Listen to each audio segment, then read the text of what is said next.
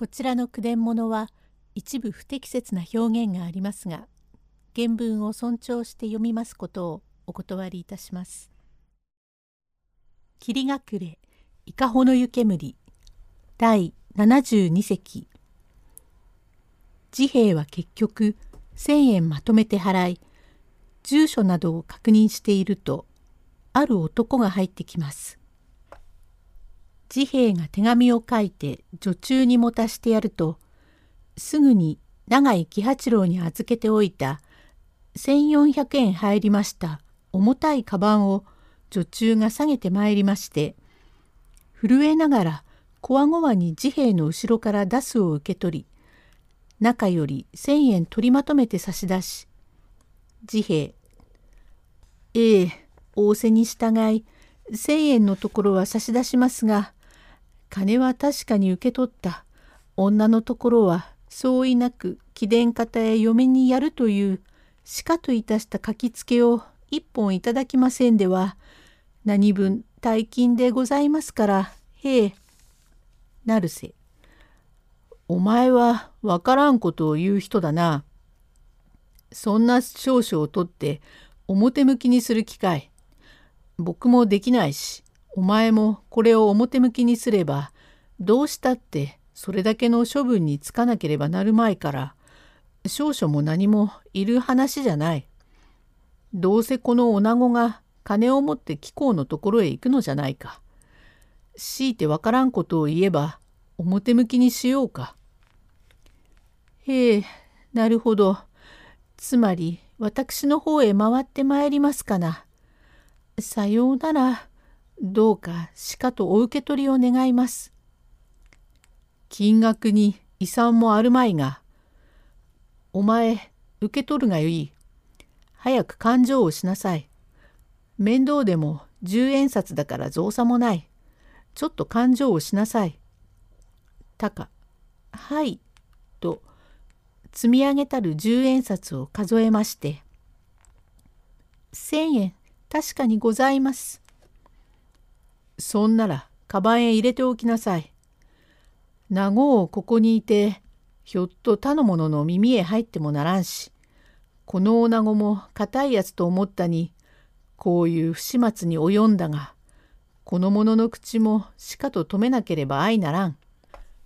何にしても、ここにいてはこと面倒だから、至急前橋か高崎まで下がるが、貴公この婦人を見捨てずに生涯女房にしてやんなさい。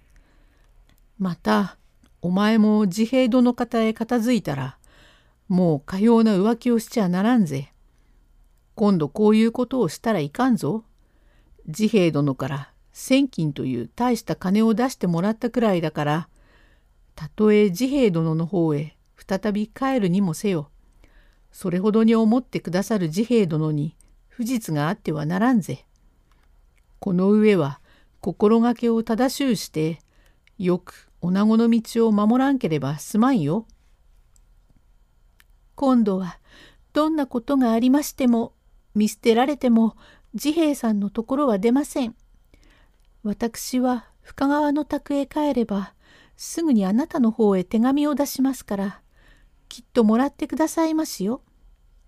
治兵衛深川のどういうお宅かちょっとお書きつけを願いたいもので。あの、深川佐賀町22番地で、岩延伝えと申します。へえ、と、すらすらと書いて、しかとです。間違うといけませんよ。お前さんの方でこそ間違うと聞きませんよ。と、これはもう別れだと思うのか、お高は治兵衛の膝へ手をついてもたつきながら涙を拭きます様子を見て谷沢成瀬も心あしく思いましたか苦々しく顔を背けておりましたが「さあ行こうじゃないか」と立ち上がる途端にがらりと障子を開け入ってきましたのは例のいかだ乗り一四郎が今年15歳になるかの妻吉を連れてまいり少しここに待っておいで。はい、ごめんなせえ。少々お待ちなせえまし。成瀬。なんじゃ貴様は。わしゃ一代村の一代っていかだのりでがすが、あんたは村上松五郎さんでございますね。え？いや、それは人違いだ。僕は谷沢成瀬と申すものじゃ。人違いだろう。いや、お前さんは元渋川で車を引いていなすった峰松さんというシャフだね。何？これはけしからんことを言う。失敬な。シャフとは何だ？いやしくも感触を帯びているものを。大方人違いだろう。人違いじゃねえ。この奥さん見たような人は確か元猿若町の芸者で小滝といって中頃前橋の藤本へ来て芸者に出ていた小滝さんだね。な、何ですと？まあ呆れますね。けしからん人違いで。いや、人違いじゃねえ。見知り人があるだ。さあ、こっちへみんなお入んなすってくだせえ。ごめん。と言いながら入ってきましたのは橋本幸三郎でお滝も松五郎も見てびっくりいたし顔の色を変えました。第73席幸三郎に吉兵衛に妻吉が入ってきてお滝松五郎には逃げ場はありません。用語解説。僕が割れる。隠していた悪事が露呈すること。橋本幸三郎の後から続いて入ってきましたのは岡村義兵衛という全然橋本の取り巻きで来ました男で皆これが見知りとなって入ってきたのを見るとお滝も松五郎も面体土毛色になりもはや逃れる道なくブルブル手先が震え出しました。一四郎さあ旦那様こちらへお入んなすってくださいまし。幸三郎はい親方この間やいこうなったらもうお前方は知らねえというわけにはいくめえ。どうせダメな話だから白状してしまった方がよかろうぜ。もう逃れる道はないから逃げ戸はない。やい盗っ人峰松。てめえはどうも不定やつだな。七年後にこの伊香保へ湯治に来た時渋川のだるま茶屋でわっちゃ江戸っ子でごぜえます。江戸のお客を乗せればこんな嬉しいことはありませんって。ねえよしさん。カバンを忘れたらわざわざ持ってきて見せやがったからわしも消灯の人間だと思って目をかけて次の前寝かすくらいにまでしてやったのになんだ、やい悪党。鼻の下へつけひげかなんだか知らねえが、早かして、洋服なぞを着て、東京間近のこの伊香保へ来ているとは、本当に呆れちまった。よしべ。これは驚きやしたな。おいおい、もういけないよいけないよ。ひどいじゃありませんか。お隣座敷にいらしったお藤様とお岩様ってお月の女中まで引っ張り出して私たちが先へ島へ行ってると後からお連れ申すって取り持ちがあったことを言って降りたの山ん中まで連れ出してお二人を殺したと思ってもお月のお岩さんは殺されたろうがお嬢様は神がついてますよ。谷へ落っこったってちゃんとお助け申す人があってご無事でいらっしゃるんだ。一郎。やい、どうだ？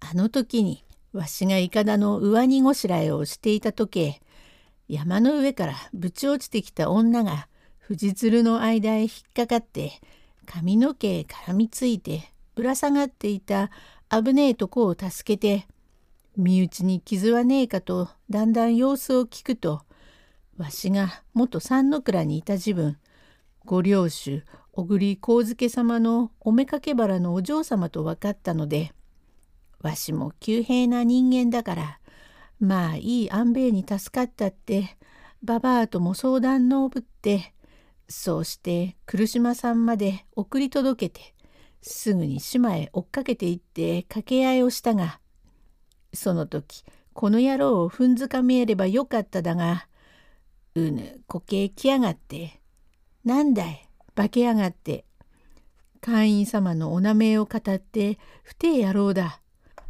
これここにござる妻吉さんというのは年まだ15だがえれえお人だ。忘れたか。二人ともによく見ろ。このお子が七つの時。我が名橋の藤本にかけられて小滝と言ってる自分。物助さんが定金を出して身請けをすると松五郎って悪足があってよんどころなく縁を切ったもののああ口惜しいと男の未練でお滝を殺すべえと言って物助さんが脇差し持っていくと物の間違いってえものは情けねえもので我も殺すべえと思ったのが闇の世とは言いながらこの妻吉さんのおっかさんを殺したとこから物助さんも転倒してしまってああすまねえと思ったか針へ紐を下げて首をつって死ぬくれ非業な真似したのもみんな我から起こったことだからどうかして松五郎お滝の二人を探し出し親のあだ妹の敵を討ちてえと13の時から心がけなすったその時にわしもいらざることだが助立ちをしようと言ったのが縁となっててめえを探しに来たらちょうど橋本さんにお目にかかったのだ。さあもうこう僕が割れたらダメな話だ。治兵衛。ええ実に驚きました。このお子は物助さんの子かい。へえ、道理でこの女はどこかで見たようだと始まりから思ったが、わしもこう罠にかかるとは知らず、真実わしに了見があるのかと、男のうぬぼれで手出しをしたが、おたきでがんすか。その自分には眉毛をつけて島田だったが、へえ、どうもずうずうしいやつで、わしあの時、あんたのお父さんにそう言っただよ。あの女を持っててはダメだ。夜夜こういうやつが入ってこういうわけがあるってあんたのお父さんに意見を言っただがどうもこれはどうもたまげたね。へえ。第74席へ続く。